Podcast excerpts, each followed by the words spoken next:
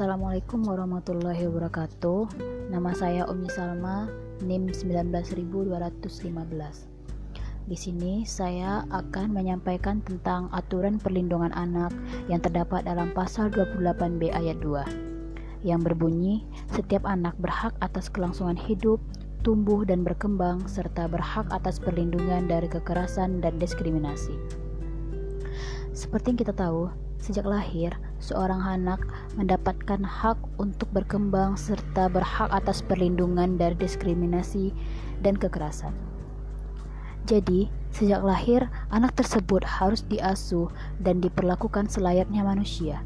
Tidak boleh ada yang melakukan kekerasan ataupun diskriminasi, walaupun hal tersebut dilakukan oleh keluarganya sendiri. Jika terjadi kekerasan atau diskriminasi atas anak tersebut yang dilakukan oleh keluarga sendiri, apalagi orang lain, maka orang yang melakukan kekerasan atas anak tersebut harus menerima hukuman, hukuman sesuai hukum yang berlaku di negara Indonesia. Kekerasan terhadap anak merupakan bagian dari bentuk kejahatan manusia yang bertentangan dengan prinsip hak asasi manusia. Untuk menjabarkan norma tersebut, dibuatlah Undang-Undang Republik Indonesia Nomor 23 Tahun 2003 tentang Perlindungan Anak yang mana di dalamnya terdapat beberapa pasal yang berkaitan dengan pasal 28B ayat 2 yaitu pasal 1 dalam undang-undang ini yang dimaksud dengan anak adalah seorang yang belum berusia 18 tahun termasuk anak yang masih dalam kandungan. 2 perlindungan anak adalah segala kegiatan untuk menjamin dan melindungi anak dan hak-haknya agar dapat hidup, tumbuh, berkembang, dan berpartisipasi secara optimal sesuai dengan harkat dan martabat kemanusiaan, serta mendapat perlindungan dari kekerasan dan diskriminasi. Pasal 2 berbunyi Penyelenggaraan perlindungan anak berdasarkan Pancasila dan berlandaskan Undang-Undang Dasar Negara Republik Indonesia tahun 1945 serta prinsip-prinsip dasar konveksi hak-hak anak yang meliputi non-diskriminasi, kepentingan yang terbaik bagi anak, hak untuk hidup, kelangsungan hidup, dan perkembangan, serta penghargaan terhadap pendapat anak. Dalam pasal 4, dijelaskan bahwa setiap anak berhak untuk hidup, tumbuh, berkembang, dan berpartisipasi secara wajar sesuai dengan harkat dan martabat kemanusiaan, serta mendapat perlindungan dari kekerasan dan diskriminasi. Pasal 16 setiap anak berhak memperoleh perlindungan dari sasaran peng, dari sasaran penganiayaan, penyiksaan ataupun jatuhan hukuman yang tidak manusiawi. Setiap anak berhak untuk memperoleh kebebasan sesuai dengan hukum penangkapan, penahanan, atau tindakan pidana penjara anak hanya dilakukan apabila sesuai dengan hukum yang berlaku dan hanya dapat dilakukan sebagai upaya terakhir. Pasal 17 menjabarkan tentang setiap anak yang menjadi korban ataupun pelaku kekerasan seksual atau yang berhadapan dengan hukum berhak dirahasiakan. Pasal 8, pasal 18 menjelaskan tentang setiap anak yang menjadi korban atau pelaku tindak pidana berhak mendapatkan bantuan hukum dan bantuan lainnya. Pasal 20 negara, pemerintah, masyarakat, keluarga, dan orang tua berkewajiban dan bertanggung jawab terhadap penyelenggaraan perlindungan anak.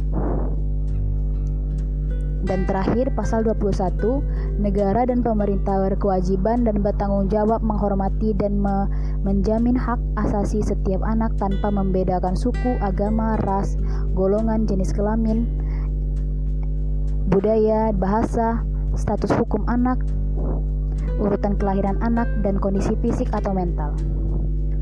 Sebagai implementasi dari ratifikasi, pemerintah telah mengesahkan Undang-Undang Nomor 23 Tahun 2000 tentang Perlindungan Anak yang secara substansif telah mengatur beberapa hal tentang perlindungan anak termasuk hak untuk hidup, tumbuh, dan berkembang.